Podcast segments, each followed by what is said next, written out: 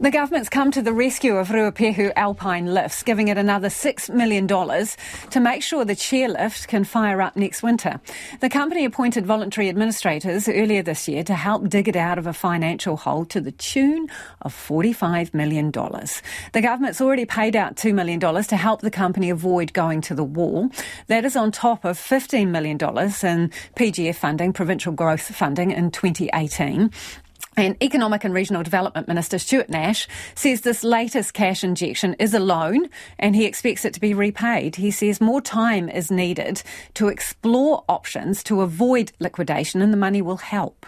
Basically, first of all, keeping the ski field open. So, what I really do want to see is skiers on there in 2023. If we'd put this money into, if we'd put this place into liquidation, there would have been no skiers whatsoever next year. And uh, Cabinet had two choices. One was to do that, the other was to provide uh, a bridging loan to allow conversations to continue. We went for the latter, hence the reason why um, we are where we are. Minister Stuart Nash there, and Sam Clarkson is a local business owner and Life Pass holder who was on the RAL Creditors Committee and joins us now. Kia ora, Sam. Kia ora. Can you tell us why you think that taxpayers should save this business?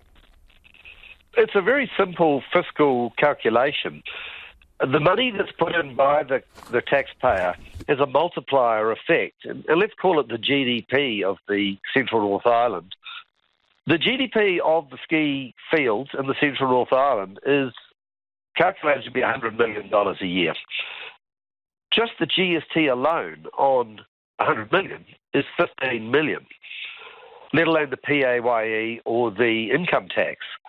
So the government is actually getting its money back straight away through tax. So the alternative, of course, which was liquidation, would have been to destroy the local economy and that uncertainty has been racking the community for several months now.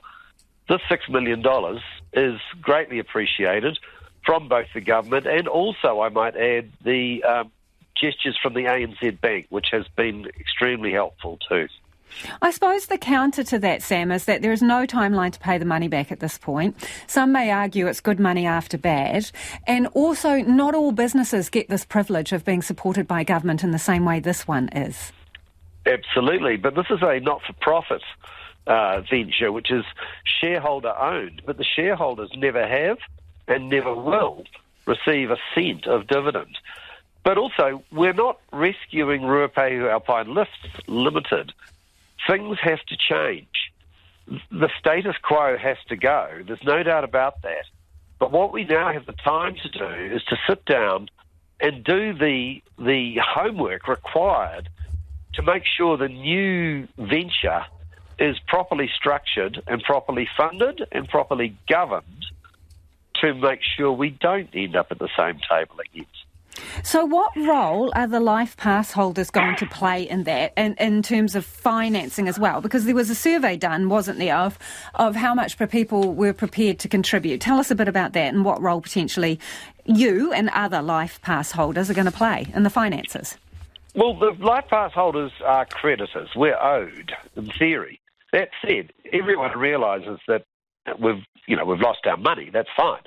But what they've all, not all, but many, many have said is that they are happy to chip up and contribute more. What they're not happy to chip up for is some ill defined uh, entity that simply doesn't have any of the details required for people to make a, a sound and reasoned decision. So this funding will allow the time for the proper model to be developed presented to not just the life pass holders, but the local community, the ski club members, etc., etc., all of whom are more than happy to make sure that they're part of the future by contributing. Okay, Sam, so they want a proper entity in order to contribute the money so they know it's going to the right place and it's going to be handled well. Assuming that happens, ballpark, what was the suggestion of what they were prepared to kick in?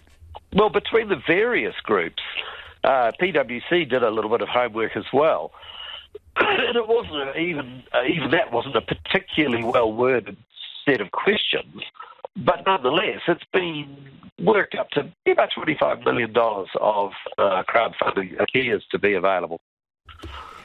Okay, $45 million hole, given that money that you said, the sums, well, they still don't add up. So is the government going to have to kick in even more?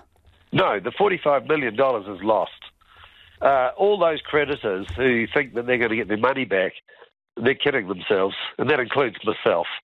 Um, that's just not going to be, because the majority of that debt is actually taxpayer debt. And the initial provincial growth fund loan, it should never have been a loan. It should have been a grant to establish the infrastructure for the Sky Waka, the gondola, to underwrite the future operations on a year-round basis. Uh, it's called the Provincial Growth Fund, and that's doing exactly what it was supposed to do. What happened is COVID came along and scuppered two years of the gondola operation, and then this last year's La Nina uh, extreme weather pattern. The gondola has never had a chance to show its legs. Hopefully, this year the borders are open. It's going to run. Let's see what we can achieve. So, are you saying, Sam? Because my question was, do you think the government's going to have to kick in more money? You say no. I am not in a position to say yes or no to that. I'm afraid. Really appreciate your time. Thanks for joining us. That's Sam Clarkson um, on the future there of the ski field um, operators who have just got some more money from the government.